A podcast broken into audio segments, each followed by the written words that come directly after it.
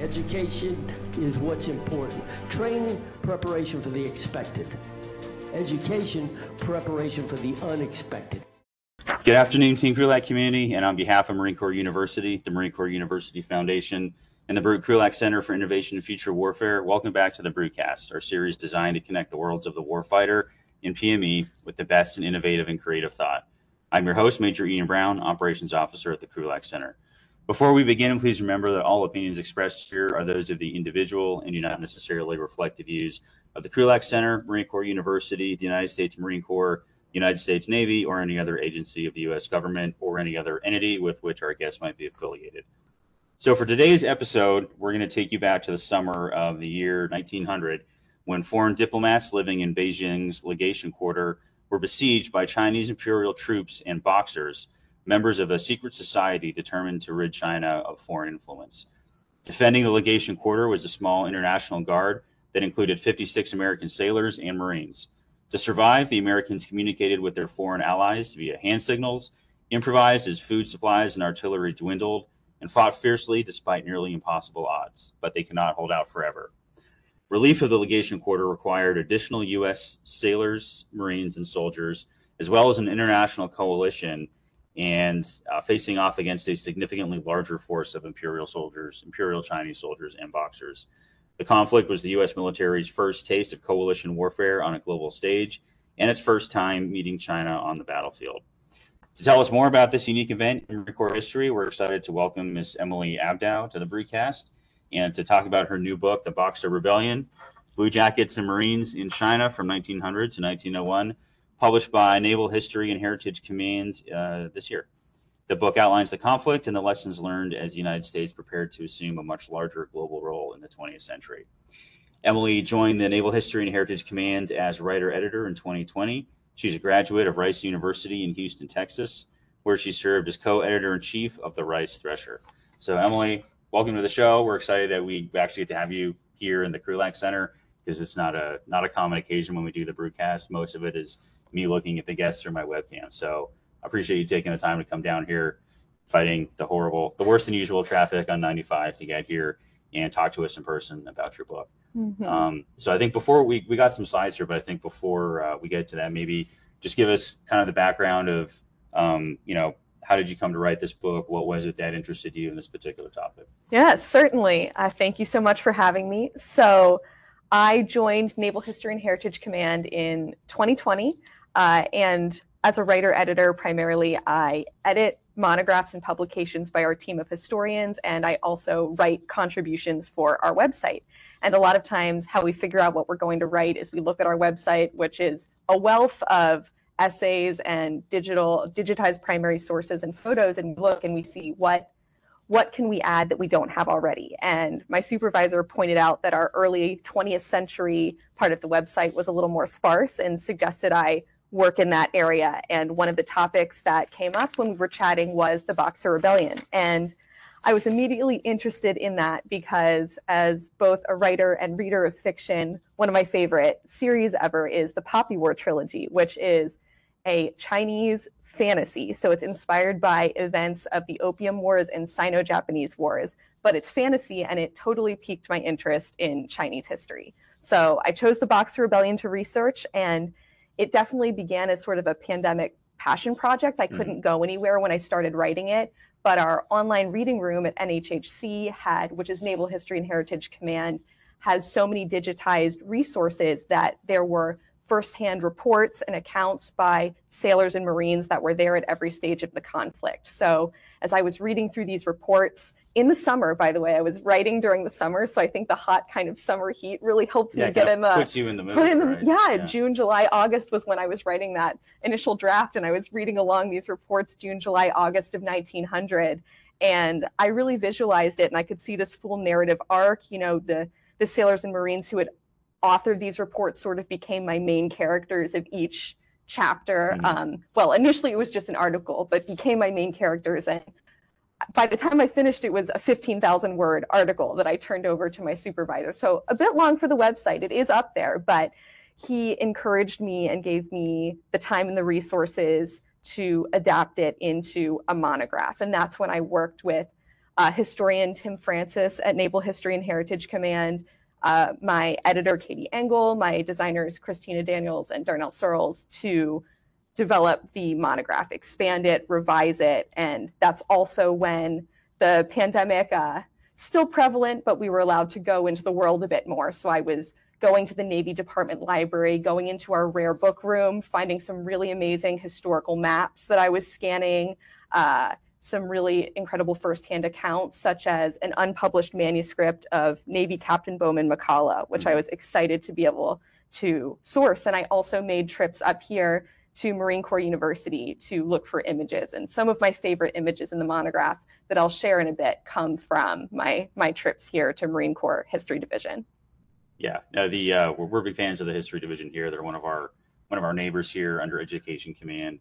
And as we were talking about before, I've uh, I've I have some you know we've done some formal collaboration between the center and the history division, but uh, individually I've done some work with them too. And yeah, the resources they have are fantastic, Mhm. and they're uh, very helpful in getting access to them. And I would also mention to the audience if you're interested in looking for stuff to talk about, there's a lot of untapped material in there just waiting for somebody to sort of shine some light on it. So, um, Mhm. big fans of the history division. Okay, so um, with that, we're ready to turn over to the Sure. presentation. Okay. So, as uh, as I mentioned the last time I was here, I was conducting image research, and so as we were emailing before, and you mentioned I could bring some slides, I decided it would be great to kind of set the scene, China 1900, and feature some of the images I found. Some of which that I'm about to show you are from my visit to Marine Corps University. Um, so, without further ado, I think we can flip to the next slide, which Okay. will be our first image. So it's this image, a little bit of a funny story that I'll, I'll quick tell is when I showed up at Marine Corps University, uh, there was, I think, a Marine Corps officer who had come in two to three weeks before who had seen this image of Marines in a street on a poster, and he had wanted to find it and scan it and blow it up for himself. And so the photo archivists were kind of all in a race to see who could find this image first, and they were going through all their boxes of photos, but they hadn't found it yet. But one of the boxes I had requested when I showed up was uh, the box of Private Oscar Upham, who was a Marine that was besieged in Beijing. And he wrote a diary that is also down at Marine Corps University History Division. And when I pulled his box, inside was this folder that was rife, a treasure trove of photos. And one of the first ones in there was this image. And so everyone was very excited that I'd found it. And as a result, they rewarded me by bringing out their nicest scanner and scanning my images for me, which was nice. Wow, I got kind of the royal treatment. So thank you for that. Um, so setting the scene, it's the summer of 1900, and the Marines in this picture are in a street in Beijing, and they have just cleared another street of boxers. And as you mentioned in the intro, boxers are members of a Chinese secret society. Uh, they wear red sashes. They practice martial arts that they believe will make themselves immune to bullets. And they have a slogan that includes the translated line exterminate the foreigners. So they did not want foreigners in China, they wanted them out. Um, and one of another recruiting method is a poster that I include in my monograph that I was I was really entertained to find. Um, and this is a boxer propaganda poster that would have been posted in northern China leading up to 1900. Mhm. And so we can see these caricatures of Western men, and they are attacking two dragons. And dragons have always been a very powerful symbol and celebrated symbol in Chinese culture. So this would send a clear anti-foreign message that one one dragon is eating a Westerner, another looks to be barbecuing another Westerner with his his flames. Um, and so, why was this anti-foreign attitude so prevalent leading up to 1900? So in 1898, we have the flooding of the Yellow River, and it wipes out a bunch of crops. And then in 1899, after this flood, we have a drought that arrives and stretches into 1900. And some of the Chinese populace do blame the foreigners for this situation in northern China.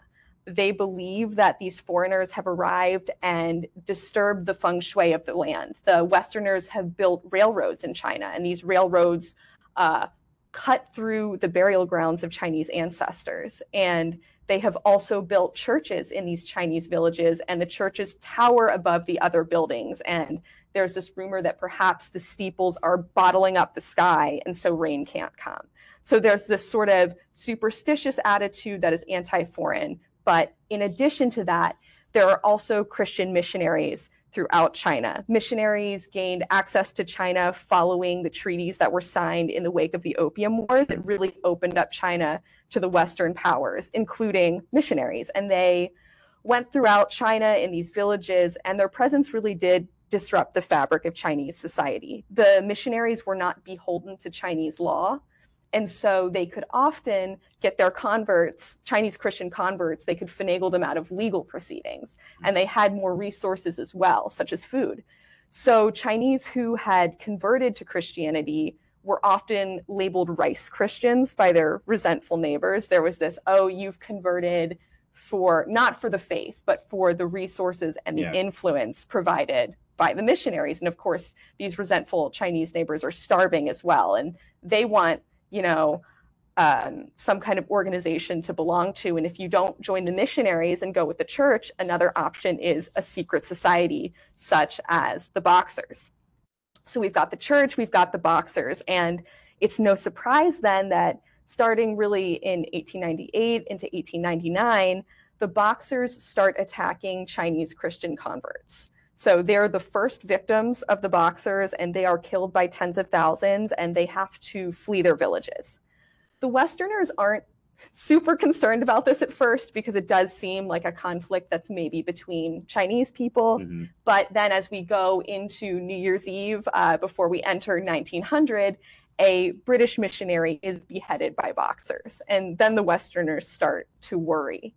And then there are more attacks against Christian missionaries. And then there are attacks really against Westerners, really anybody, railroad workers as well.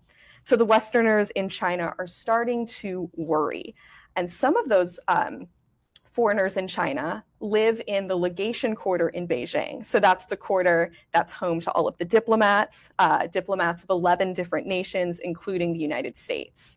And one of those diplomats is the US Minister Edwin Conger and he is very nervous so he you know sends a message to the navy and the navy ends up sending a ship in march to have naval presence there uh, and conger also puts his head together with the other ministers and they decide we'd really like to have a guard here mm-hmm. protecting us so we don't get beheaded by boxers so in late may early june you've got 407 sailors and marines from these foreign nations that arrive at the legation quarter. And among them, as you noted, are 56 sailors and Marines. 50 of them are our Marines. So it is a mostly Marine Guard, which I, I should note because I'm here at Marine Corps University, um, and six are sailors.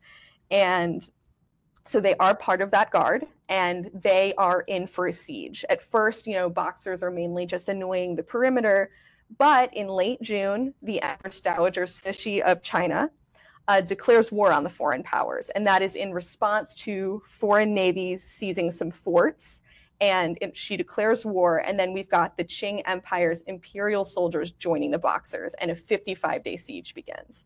So these 407 sailors and Marines are in for quite a time, and they have to cooperate and use resources that are available in order to survive.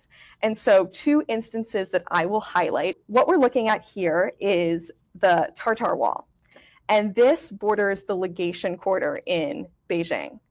So it's on the south side. Uh, part of it is next to the German legation, and the other part, the western part, borders the US legation. And because of that, the Americans are responsible for holding part of this wall. And it's critical because if the Chinese were able to take this wall, they could, you know, have a direct line of fire into the legations quarter.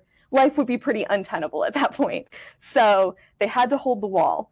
Um, and so Marines really, for a lot of the siege, were up here day and night, getting very little sleep. And they had to build barricades. And so they actually used the stones that were already on top the wall and were able to remove these massive stones to stack these barricades. And then to protect their heads, they didn't have sandbags to stack on top. So they used the earth bag, is what they refer to. And it's really just this fabric stuffed with dirt. And the women in the legation quarter would make them. So satin and sackcloth were side by side these earth bags stacked at, stacked atop, and they had these improvised barricades to defend themselves. And actually, on the right, you see so I'll first start. On the left, you see the inner wall. So there's a ramp going up to the top, and you can sort of see some of these stones that are stacked on the ramp. And you can Yeah. also see to the left, it actually looks like some stones have been removed. So they're kind of moving around the material. And then on the on the outer picture, we have that outside part of the wall that was held. And you can see these bastions jutting out every hundred yards.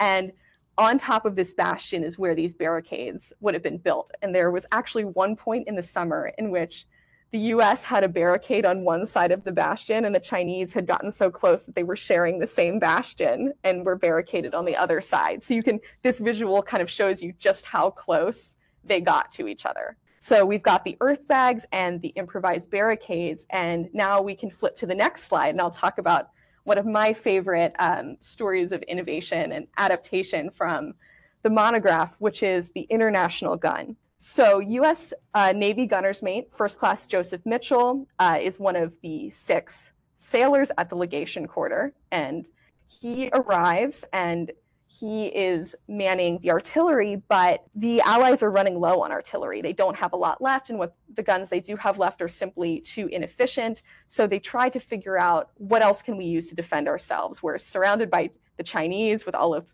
all of these modern weapons. And so Joseph Mitchell starts trying to build a cannon with a pump. Uh, but before he can finish with that effort, some Chinese Christian refugees in the legation quarter find a bronze barrel of a cannon. And I believe I read in one account that they found it in a junk shop. They don't know exactly the origins, but it's possible it was from the Second Opium War and Mhm. from the Anglo French expedition that reached into China. And so this is really a godsend because he now has a cannon barrel. He doesn't have anything else, but he has something to work Hey, with. to start, right? It's a start, exactly. Uh, so, so what does he do? And I think this really kind of represents the collaboration that took place in the legation quarter because he starts using parts from every nation. So the Italians had a one pounder that they brought, but it had run out of its ammunition. So they take the gun carriage from that. And as you can see in this image, uh, which is from Marine Corps University, by the way, as were the wall images, um, there's rope that's tying the barrel to the gun carriage. yeah. So it's just rope. uh, so not the most high tech, but gets the job done. So he ties it with rope and then he needs to have shells he can fire. And so these shells are Russian shells. The Russians, I think this is so funny. They had left Tianjin, a city in the interior of China, and come to Beijing. And they brought their shells, but they had somehow forgotten their field piece in Tianjin. So they arrive with just these shells and they don't want them to fall, fall into Chinese hands. So they throw them down a well. And then now they have a use for them. So they haul the shells up from the well and they aren't a perfect fit in the barrel, but they are able to sort of pound them in and fire and Yeah. kind of hollow it out. So it's a very elegant process. Uh, and and that's how the international gun is born. She also, I think they also nicknamed the gun uh, Betsy or the Empress Dowager. So they had they had some other nicknames as well. So this gun, as I said, is sort of symbolic of the collaboration because it's not a well-oiled machine, which I think I wrote in my monograph, and it emitted a cloud of smoke every time it fired, which let the Chinese know where to aim their rifles. Uh, but it did get the job done.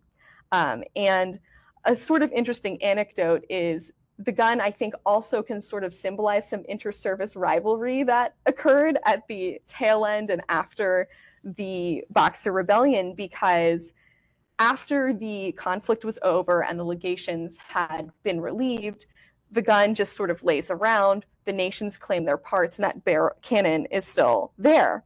And the Marines want to take it with them, but they're told that it will be part of a monument if they leave it in Beijing. So they decide to leave it, and that promise does not come to fruition. The gun, the, that bronze barrel, just continues to lie there, and ultimately, a U.S. Army captain finds it.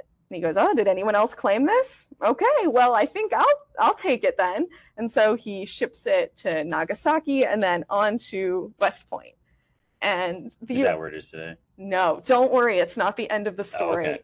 So the Navy and Marine Corps were not happy about this. Uh, Bowman McCalla, who was a Navy officer there, writes a very angry letter to the Secretary of the Navy. And then Captain Myers, the Marine officer during the siege, provides his own testimony to sort of establish this Navy connection to the gun. So within a year, 1901, um, there are some exchanges between the Secretary of the Navy and the Secretary of War, and the gun does make its way. It is shipped from West Point to Annapolis, and that is where it is today. It's at the U.S. Naval Academy Museum.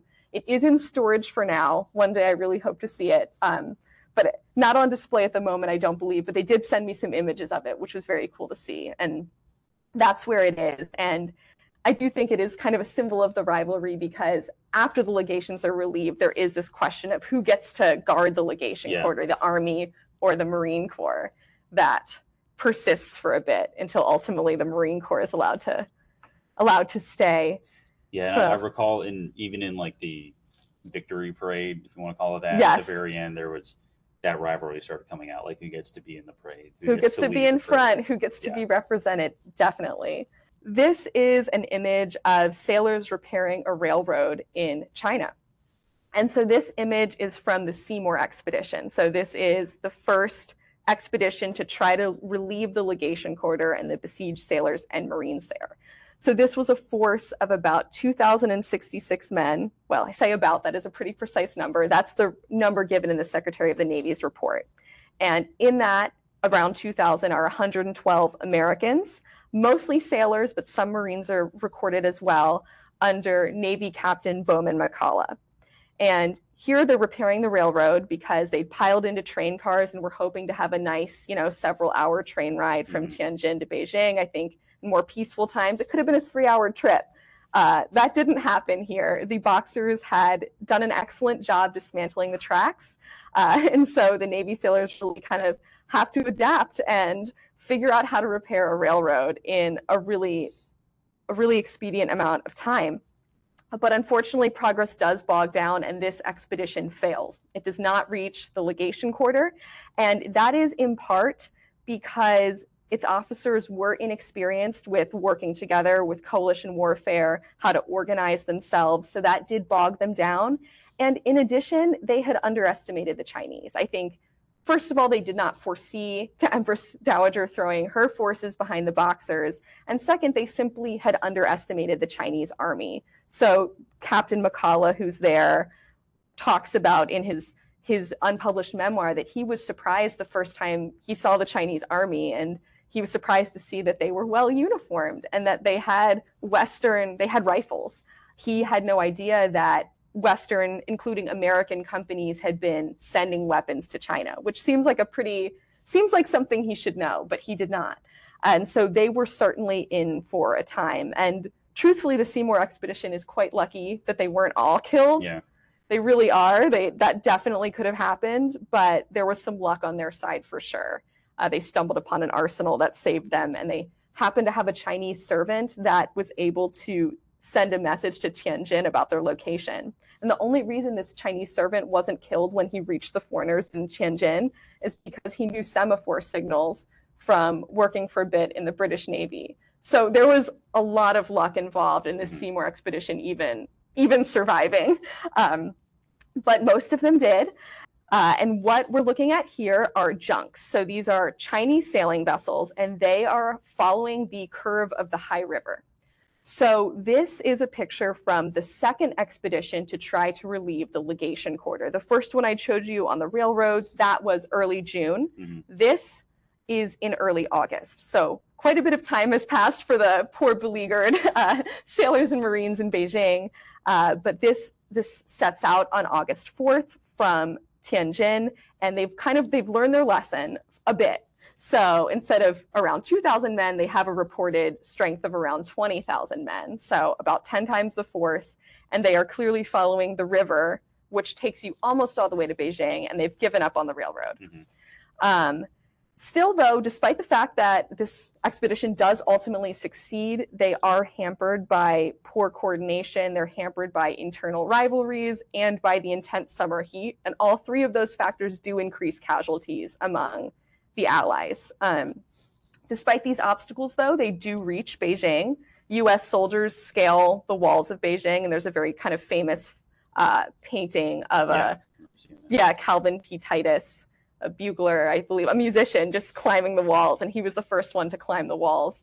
Which I guess is another another example of using the resources they had. They didn't have they didn't have ladders or anything like Mhm. that, so they climbed them. They threw down some rope to pull up their weapons, um, and so they do ultimately relieve the legations. And and the next day, uh, August fifteenth, the U.S. force fights its way really all the way to the doors of the Forbidden City. They're minutes from positioning their cannon and blasting their way through the doors when a message comes from their allies that they should hold off and maybe not do that Not yet. yet, yeah. So they can all parade through together, um, which gets me to my last slide. That is on August 28th, the the Allies parade through the Forbidden City. They really didn't know if they should, what they should do. They didn't know how to handle the Forbidden City, but they did.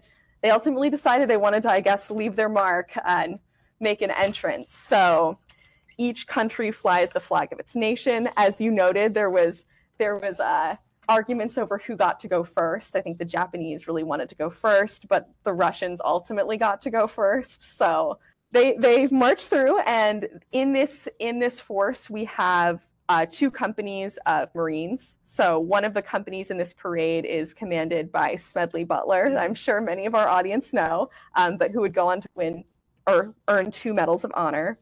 And the other commanded by future Commandant of the Marine Corps, Wendell C. Neville. So they march through, and really that's that. The door is closed. There's really no other trace they leave, but they did enter the Forbidden City. And so, all in all, 1,200 Marines were in China at various stages of the Boxer Rebellion. The Marine Corps, out of all the US services, really had the most consistently strong presence throughout the conflict.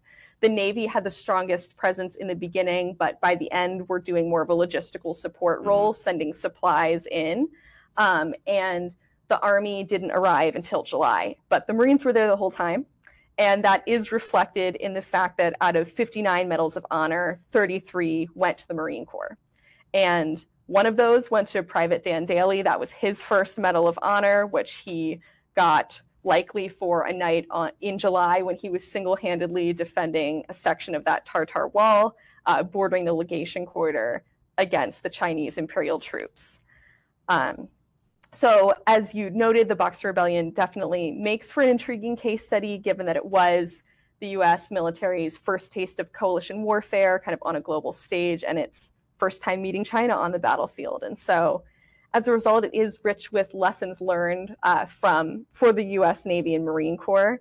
Uh, a couple that I'll highlight are a need to develop personnel for coalition operations. You know, equipping its officers with the foreign language skills to even communicate with their allies, Mhm. which was, as you probably saw, lacking during this conflict. Hand signals were often used, um, and uh, the ability and training to kind of organize structures of command with their allies as well. Maybe a little bit less making it up as you go along, which definitely did occur uh, in Yeah. in the Boxer Rebellion. Um, another lesson uh, is that the officers during the Boxer Rebellion, you know, had a clear prejudice towards the Chinese. They had stereotypes in their head, and this caused them to es- underestimate who they were up against. So, kind of the need to combat this prejudice and preconceived notions with intelligence so they had an accurate picture of who they were even fighting and then finally this ability to make sure that you can adapt your skill sets to an unfamiliar environment since that really was critical for the survival of the US military personnel at every stage of the conflict so that is my my brief presentation happy to chat further and answer any audience questions as well It uh, looks like we've already got some questions Oh coming in well. here. Okay. So that's great. Um, a couple things I wanted to just kind of jump off with. uh, Sure. um, the and really the first one is is getting into that sort of battlefield adaptation innovation, Yeah. which was sort of from the very beginning and then all the way through the attempts to relieve the legation as well as inside the legation itself uh, was one of the things that really jumped out at me. You know, and and for not- for a number of reasons, partly because I'm sitting in a center for innovation, right, in future warfare. Um, you know, but the the the sheer variety of things that the sailors and marines and the other uh, other um, Western forces had to do, um, it, it was it was amazing. So like Mhm. fixing the railroad, as you said. Yes. Um, what, what else was there? Using the junks and you know local aquatic riverine craft Yep. to move your logistics.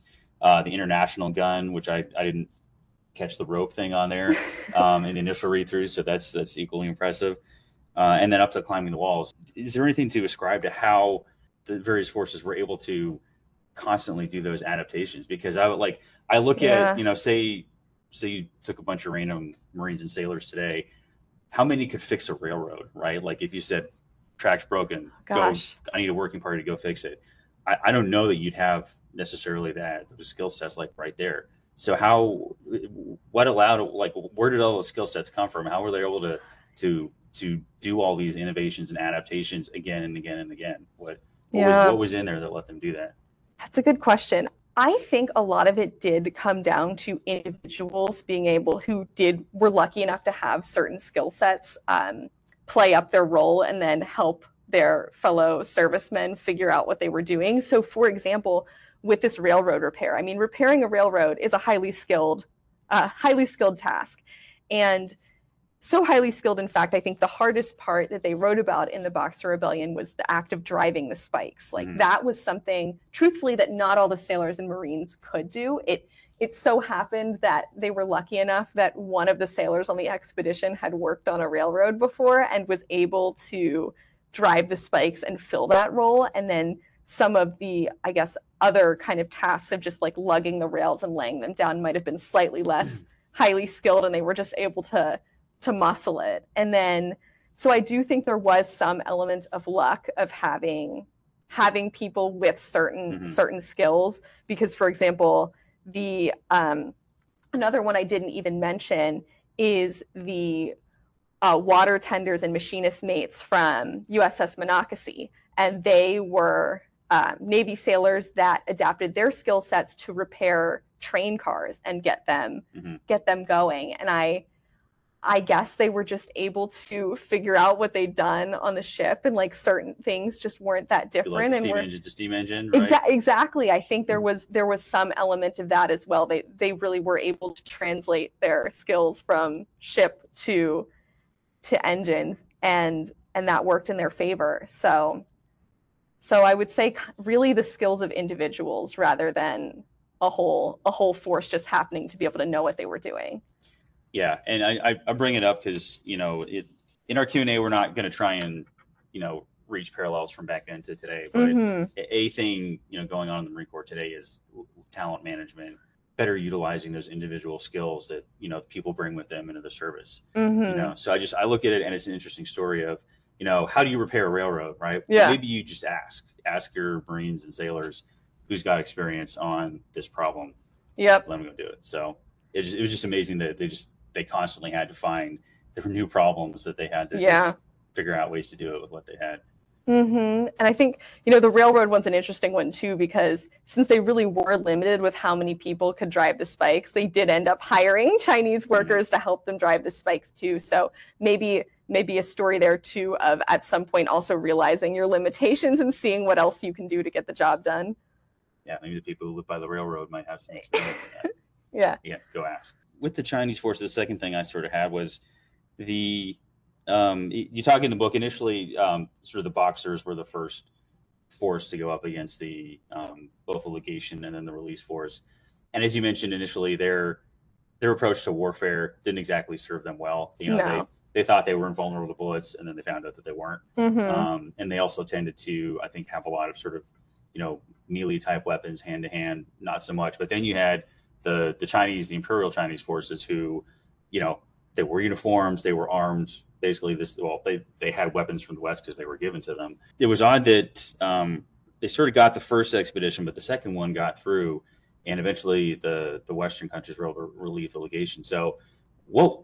Why do you think that the the conventional Chinese, the imperial forces, were not able to um, stop that second one or take the legation? Because I, I realize like taking a, a five position that's incredibly hard, but they had they had similar weaponry, they had vastly greater numbers. How or why were they not able to ultimately um, get through the siege or stop that 2nd Mhm. expedition?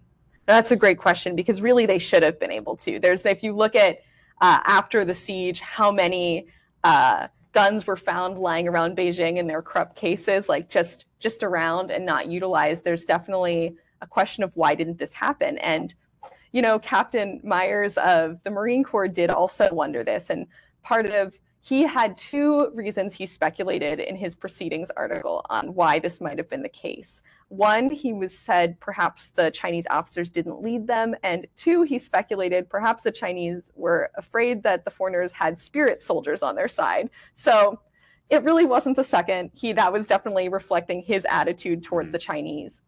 But I think he was onto something with the first explanation. But it's not because the Chinese officers were incompetent at leading their forces, it's because they were divided and they did not know how to handle these foreigners in China. So there, there was a split among these Chinese generals about what to do.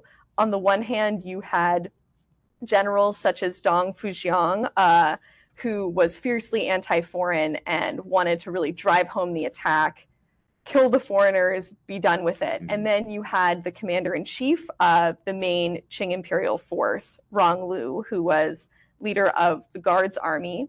Um, and he he was torn. He didn't he didn't like the foreigners in China, and he has this close relationship with the Empress, so he shared many of her views there. But he had this under this more forward looking understanding that if we destroy the legation quarter, they're not they're not just going to go away. this is.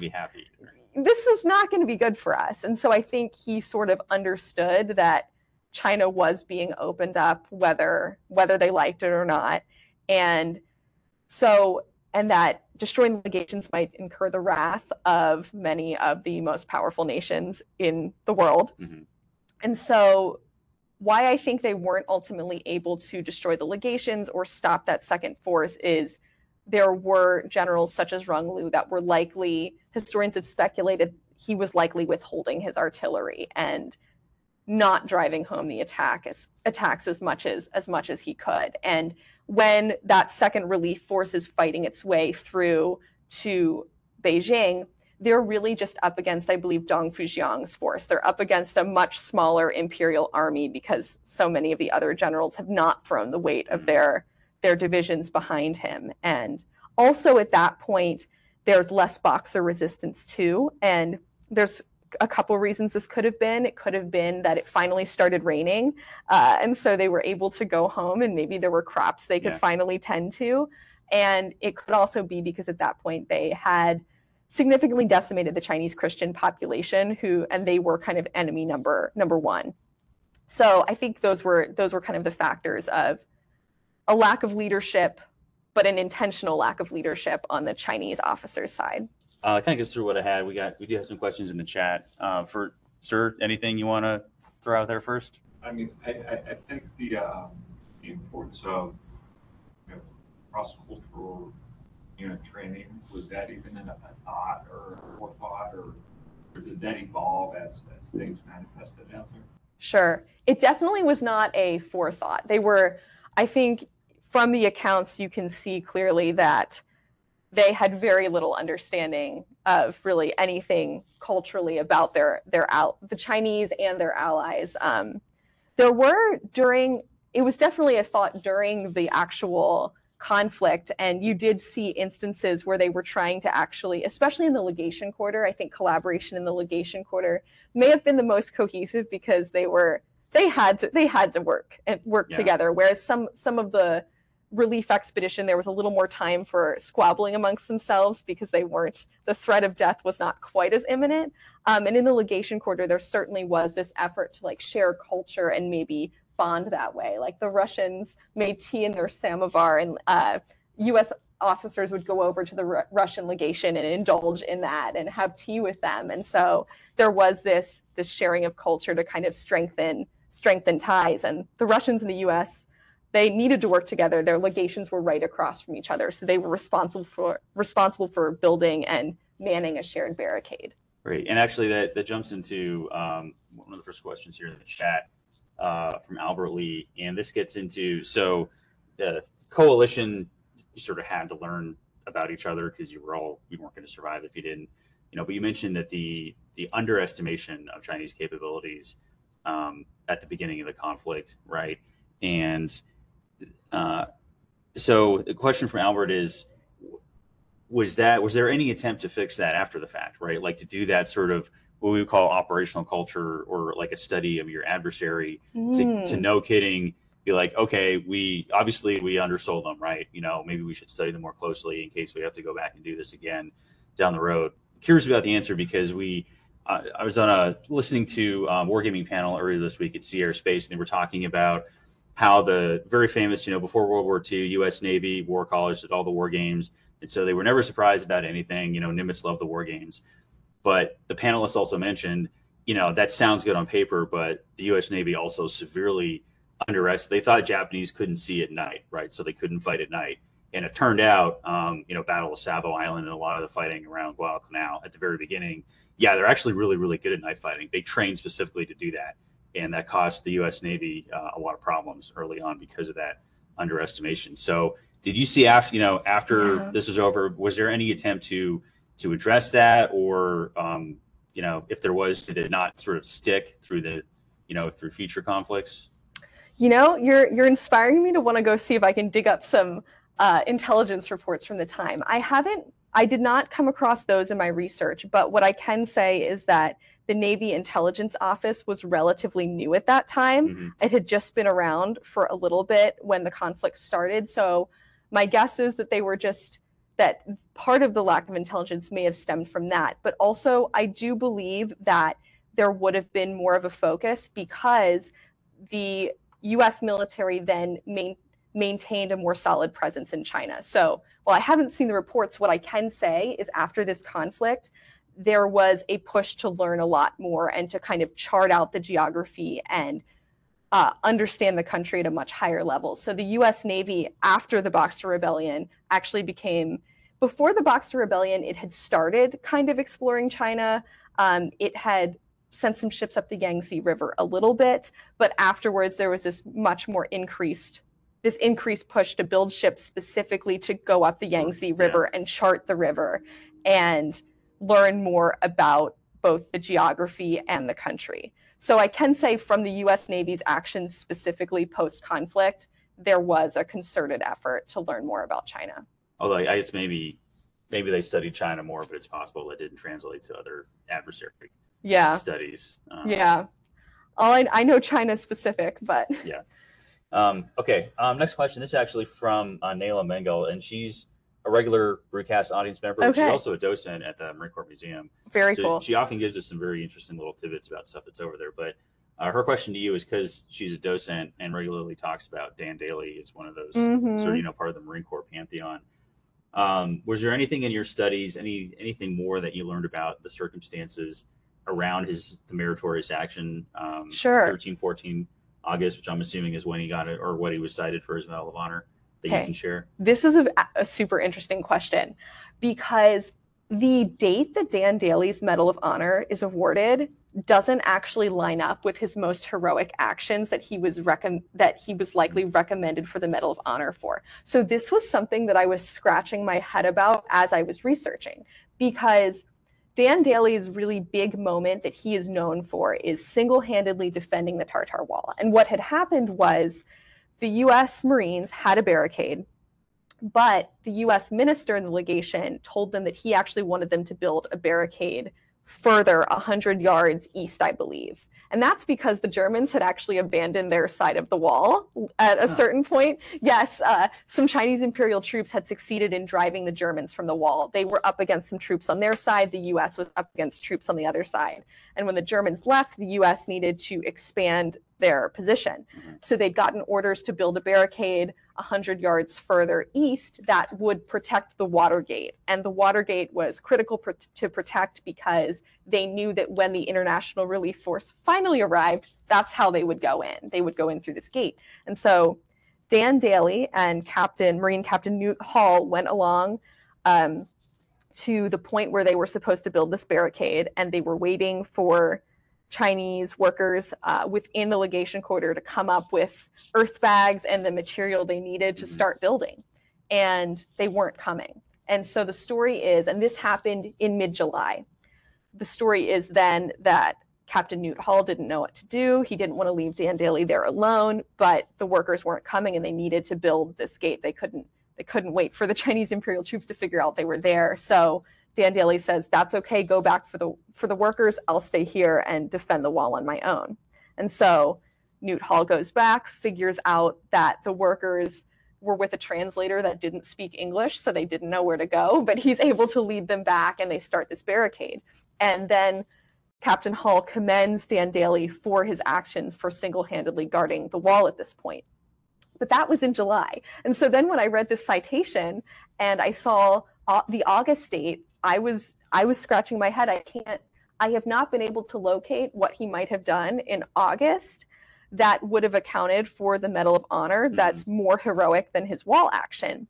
But what I can say is that I'm not the first one to be a little befuddled by this. Um, there's a journalist, Charlie Roberts, who's written a book on Dan Daly.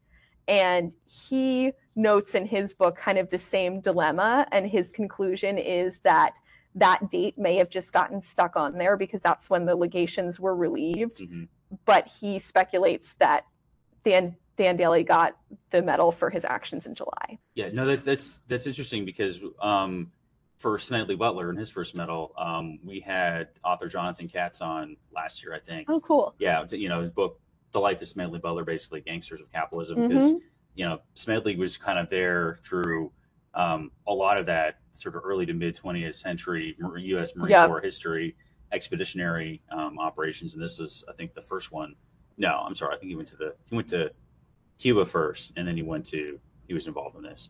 Um, but he he mentioned in, Sm- in Smedley Butler's writings that uh, Smedley didn't think he like he deserved the medal that he got, and that there Oh, was this at Veracruz? maybe okay maybe I'm maybe I'm conflating. I've actually I just wrote the article about Okay. Veracruz that's on our website. So so Smedley Butler didn't actually earn a Medal of Honor for his actions during the Boxer Rebellion. Okay, I must be getting my dates wrong. That's totally fine. I think this is super interesting that the Marine and Navy officers weren't eligible for the medal until 1915.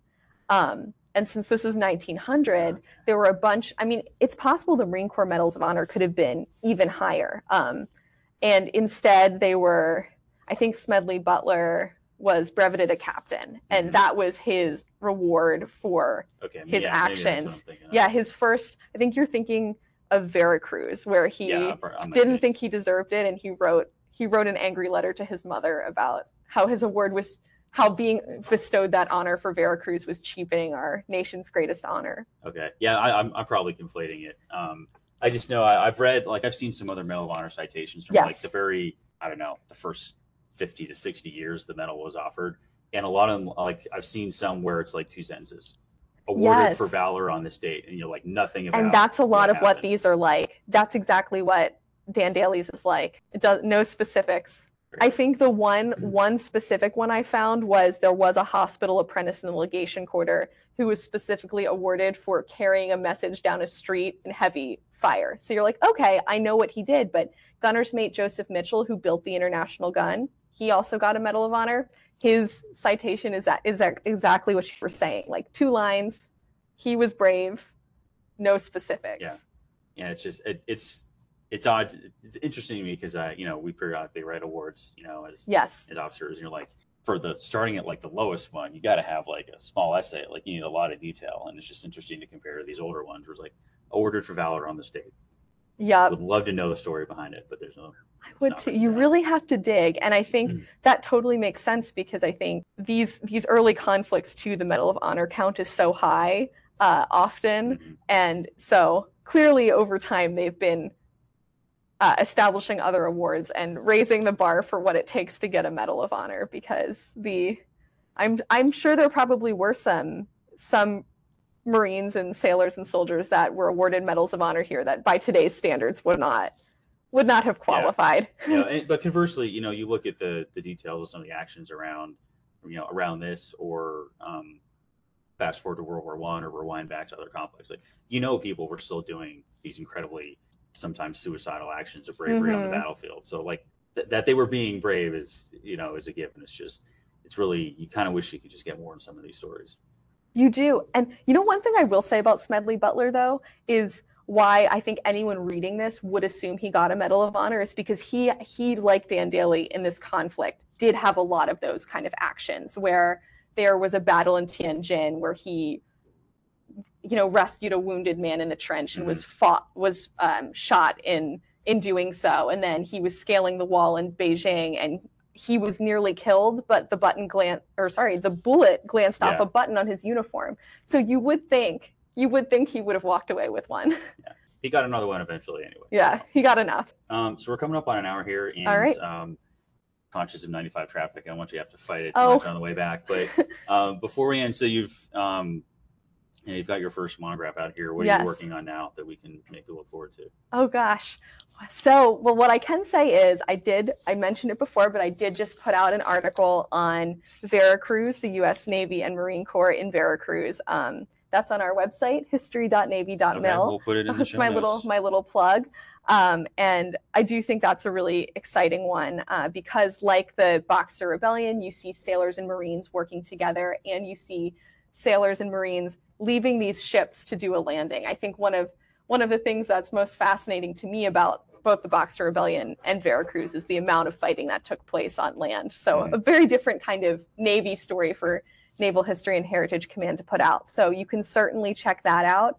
Uh, and then you can also look forward to seeing the books I'm currently editing. I currently have a book I'm editing on US Navy innovation. So it's in its earlier stages, but should be out in, you know, before before the uh, fiscal year is done. Uh, so those are my those are my current projects. Yeah, well, no, I mean, something to look forward to. Again, we are a center for innovation, so Yeah. looking to learn about Yeah, and US Navy different innovation. different mhm. approaches from whether it's historical or today. Yeah. It's good information to have. And then I, I highlighted this in red, and then I forgot about it. But I'm going to ask it before I forget. So, Sure. for this specific book, how Yes. can members in the audience get a copy? Yes.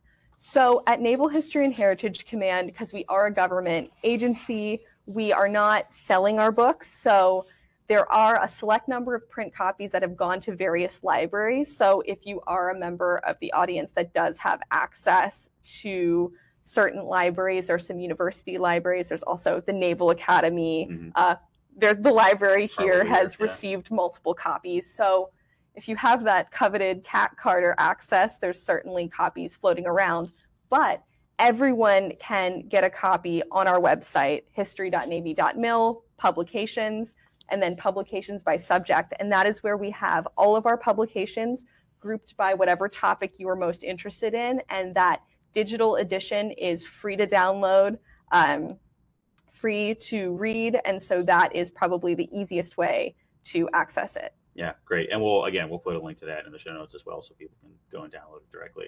Okay. Well, um, Emily, thank you very much for your time. Thank for you. coming down here today. It was great to hear more about this story. And uh, like again, we'll put all those resources in the show notes so people can go and dig deeper into what the Naval History um, Heritage Command is putting out. You know, as, Mhm. a, as a partner in history to the Marine Corps History Yes. Division here.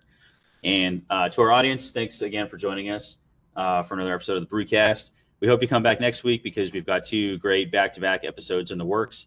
Next Tuesday, April 11th, um, we're actually I didn't put this together until just now, but we're going to be taking a look at some other history, uh, another historical retrospective. But we're welcoming back BruteCast alum Skip Crawley for a look at Operation Downfall. And uh, for those not familiar, that was the the name for the planned invasion of Japan at the end of World War II, uh, following the Battle of Okinawa, and uh, had that it was not executed, obviously because the war um, war ended following the dropping of the two atomic bombs. But if it had gone forward, uh, it would have been the largest amphibious operation in history, as well as probably history's bloodiest single campaign, as the the casualty estimates for both sides were were in the millions. Um, but it did get to the point where there was a lot of detail on that plan. So Skip is going to talk us through what it uh, what the plan was, what it would have looked like, and what people were expecting. And then on Wednesday, April 12th, we will be joined by Team Krulak's own fearless leader, Brigadier General Valerie Jackson.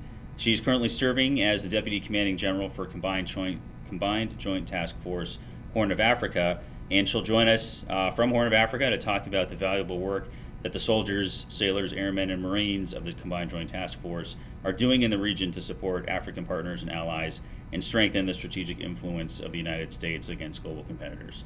So we'll be we have been advertising on those. Uh, please register and join us, and we'll see you all then. Thank you. Thanks for joining us. As always, we depend on support and feedback from the Team Krulak community to constantly improve our offerings and reach a wider audience. So, if you have feedback on this episode, please take a moment to fill out the survey linked in the show notes to help us do better. Also, if you enjoyed this episode, please hit the like button and subscribe to our channel on YouTube or leave us a review on the podcast app of your choice. It truly does help us reach a wider audience. Thank you as always for your support, and we'll see you on the next episode. Education is what's important. Training, preparation for the expected. Education, preparation for the unexpected.